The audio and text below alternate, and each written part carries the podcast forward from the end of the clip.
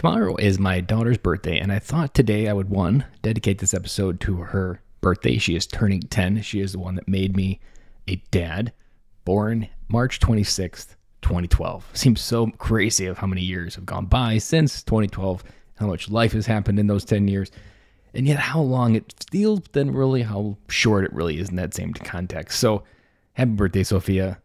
And I want to share an idea that I have with birthdays that's been kind of born out of Corona, but then also an evolution of just going through all the birthday parties and all these different things is that on birthdays, I've tried to reframe how I approach them. That because I used to really hate birthdays. I never got excited about them. I never would be just in it as much as the kids would be because I just hated all the extra stuff that came with it. So I reframed it as a celebration of life because there was a moment that hit me of like, why do we only celebrate life when our life is over?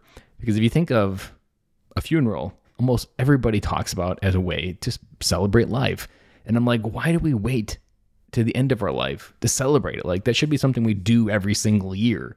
And in theory, celebrate every single day, but let's make it special on that one day. So, part of being a dad and being a home dad, I've taken, and it's also a little bit to counter counter um, counterintuitive because now all the kids expect it, and it also has leveled up my game. So I do streamers around the house. I do like wall of streamers in a particular hallway.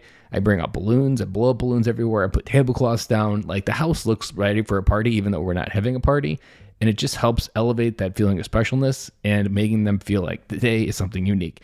But not because of the collection of presents, but because of what they made them feel. And I'm a big believer that people are going to remember how you made them feel, not what you said, or oftentimes what you gave them as a gift. So reframing a celebration of life. Again, wrapping up this week with a nice, low key, low digestion topics, and reframing birthdays is one that I think a lot of dads can have a lot of birthday anxiety around. So hopefully this helps. Try to get excited, try to make it physically feel like a celebration of life, not with money and presents, but with atmosphere, people, friends, family. And that doesn't have to be a party, whatever it may be. Just like lean into the idea that it's a celebration of life.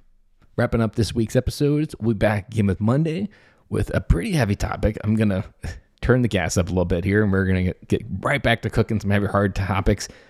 But stay tuned for Monday. It's going to be another knee deep topic of asking some hard questions in life. You guys, have an amazing weekend.